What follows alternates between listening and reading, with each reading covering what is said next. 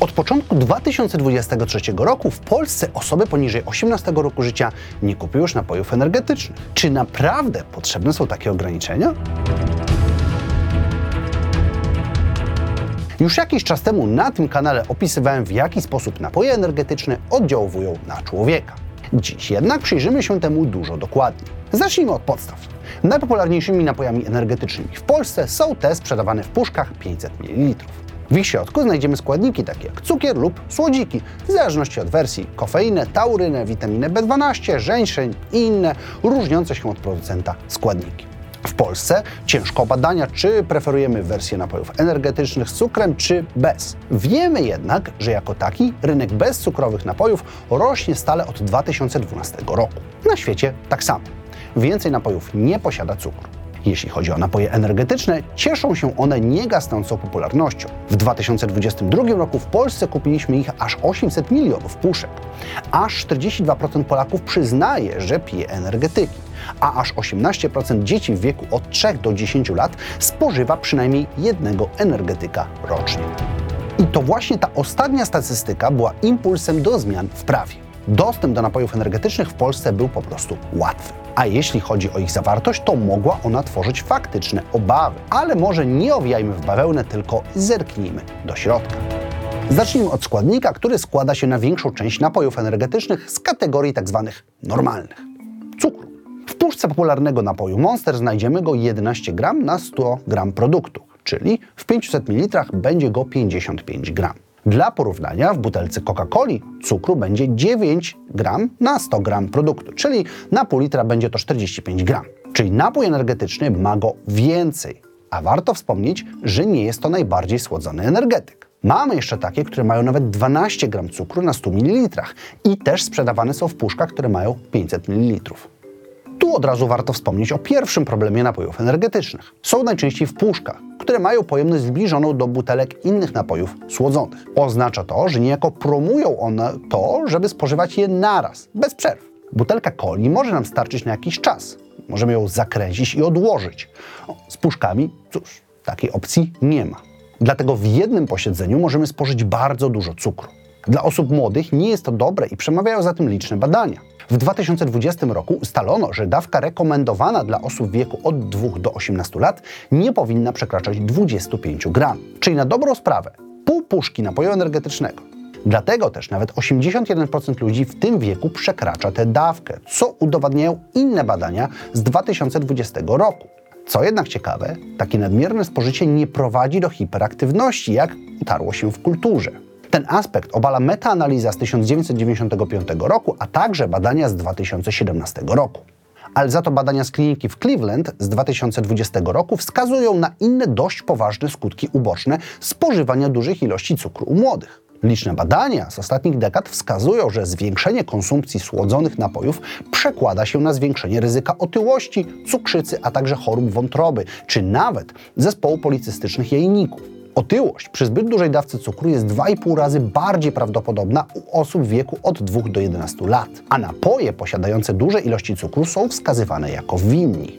W dużym skrócie, słodzone napoje skutecznie pogarszają jakość życia i je skracają.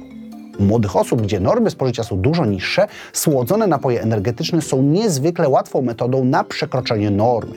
A pamiętajmy, że cukier znajduje się też w innej żywności. No, ale to nie przez cukier wprowadzono prawo regulujące napoje energetyczne. Do tego, jak sam wcześniej wspomniałem, te z cukrem stają się z roku na rok coraz mniej popularne na rzecz tych ze słodzikami. To prawda. Jednak badania z 2021 roku wskazują, że słodziki cały czas przekładają się na zwiększone ryzyko cukrzycy i chorób serca. Jednak co do zasady, to tak, cukier i słodziki nie były głównym punktem nowo wprowadzonej ustawy. Była nim kofeina. Ta w puszce napoju energetycznego znajduje się w ilości 32 mg na 100 g produktu, czyli w przeciętnej puszce mówimy tutaj o 160 mg. Dla dorosłej osoby nie jest to aż tak dużo, ponieważ maksymalna dawka ustalona przez amerykańskie FDA to 400 mg. Można znaleźć opracowania, że jest to nawet i 300, jednak to cały czas więcej niż posiada jedna duża puszka napoju energetycznego. W tym, że te limity dotyczą osób dorosłych i zostały ustalone na podstawie badań naukowych. Te same badania z 2017 roku mówią, że przeciętne dziecko i nastolatek nie powinny przekraczać 2,5 mg na kilogram masy ciała dziennie. Dla młodej osoby ważącej 50 kg jest to więc 125 mg. Dla ważącej 70 kg 170 mg. Czyli praktycznie tyle, ile zawarte jest w jednej puszce napoju. By jednak zbadać, jakie negatywne efekty może mieć kofeina, zobaczmy, jak ona właściwie działa. Naturalnie występuje ona chociażby w kawie, ale możemy znaleźć jej ślady również w kakao, herbacie, orzechach kola czy wierba mate. Działa w nich jako pestycyd, odgania insekty i pozwala roślinom rosnąć bez bycia niepokojonymi. Jako ludzkość znamy ją od wieku, a efekty w spożywaniu herbaty czy kawy były szeroko opisywane w różnych dokumentach o tematyce medycznej. Jednak dopiero w XIX wieku za sprawą Friedliba Runge udało się uzyskać czystą kofeinę, która przyjmuje postać białego proszku. To otworzyło nam cały świat dodawania jej do różnego rodzaju napojów, a także dokładnego zbadania. Po pierwsze, kofeina ma efekty medyczne. Zauważalnie poprawia działanie leków takich jak paracetamol czy ibuprofen, zwiększając odsetek ludzi, którzy odczuwają efekty przeciwbólowe po zażyciu tych substancji właśnie z dodatkiem kofeiny. Wykorzystywana jest też w leczeniu kilku schorzeń układu oddechowego. Była też wykorzystywana jako lek w leczeniu ADHD i co ciekawe, osoby z tym zaburzeniem często po nią sięgają, prawdopodobnie jako metodę radzenia sobie. Jednak podstawa działania kofeiny to jej własności pobudzające. Kofeina poprawia koncentrację i zmniejsza uczucie zmęczenia. Jest to spowodowane, że jako stymulant układu nerwowego działa poprzez blokowanie receptora adenozyny A1, co zwiększa wydzielanie acetylocholiny, neurotransmitera odpowiedzialnego za pobudzenie. Strukturalnie kofeina jest podobna do adenozyny, co pozwala jej wiązać się i blokować jej receptory, prowadząc do zwiększania poziomu cyklicznego AMP poprzez nieselektywne hamowanie fosfodiesterazy. Proste? Proste. Nie dzieje się to jednak bez efektów ubocznych. Po pierwsze, kofeina wpływa na układ trawienny, a dokładniej na motorykę układu trawiennego. To daje efekt w postaci częstszej potrzeby korzystania z toalety, szczególnie po spożyciu. Osoby, które nie spożywają kofeiny zbyt często bądź w niewielkich dawkach, ryzykują też odwodnienie spowodowane większym wydzielaniem moczu. Są też efekty psychologiczne, takie jak niepokój, bezsenność, zmniejszona koordynacja, a także powodowanie paniki i lęków u osób z Parkinsonem. Samo używanie kofeiny w dużych dawkach może po pewnym czasie doprowadzić do opisanego w DSM-5 kofeinowych zaburzeń lękowych. Długotrwałe spożywanie kofeiny dosłownie prowadzi do zmian w mózgu, wpływając na jego pobudliwość. No i w tym dochodzimy do clue całej sprawy z zakazem energetyków. Szkodliwości przedawkowania kofeiny. Jak przytoczyłem wcześniej, napoje energetyczne posiadają w sobie jej wystarczająco, by zaszkodzić młodym organizmom, przekraczając limity dla osób poniżej 18 roku życia.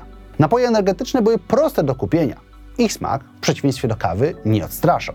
Ich marketing skierowany był na młode osoby, a i ilość kofeiny była trudna do przewyższenia. Tak, w espresso jest nominalnie więcej kofeiny, ale kto wypije go 500 ml? No i gdzie je kupimy? Więc zacznijmy opisywać efekty uboczne spożycia zbyt dużej ilości kofeiny.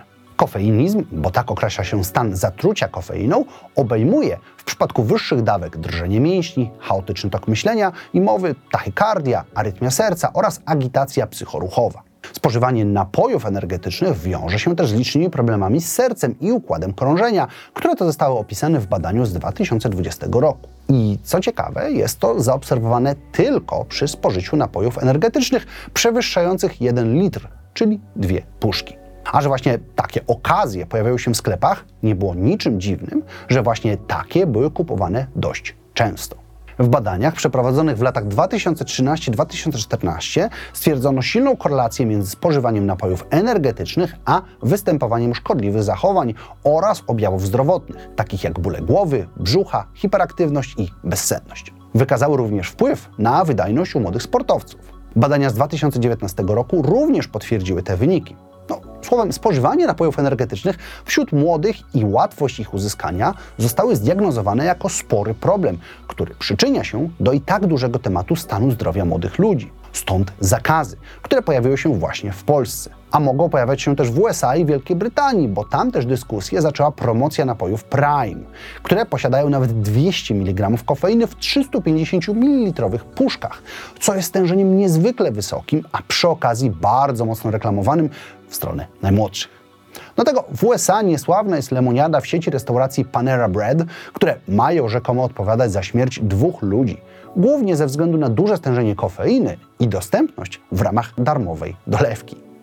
U nas bardzo szybko pojawiła się odpowiedź rynku w postaci napojów energetycznych, które nie przekraczają ustawowego limitu, a utrzymują się na poziomie 14 mg na 100 ml.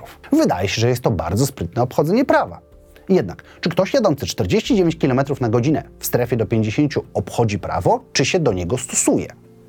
Tutaj wchodzi też inny czynnik, a mianowicie to, że taka ilość kofeiny nie jest wcale wyjątkowo duża. W Pepsi znajdziemy jej około 11 mg na 100 ml.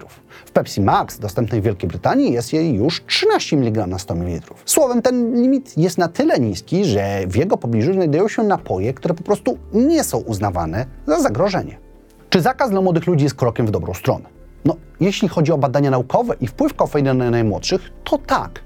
Jest to na pewno coś, co raczej pomoże, a nie zaszkodzi. Jednak czy zakaz zostanie rozszerzony? No, na to musimy poczekać.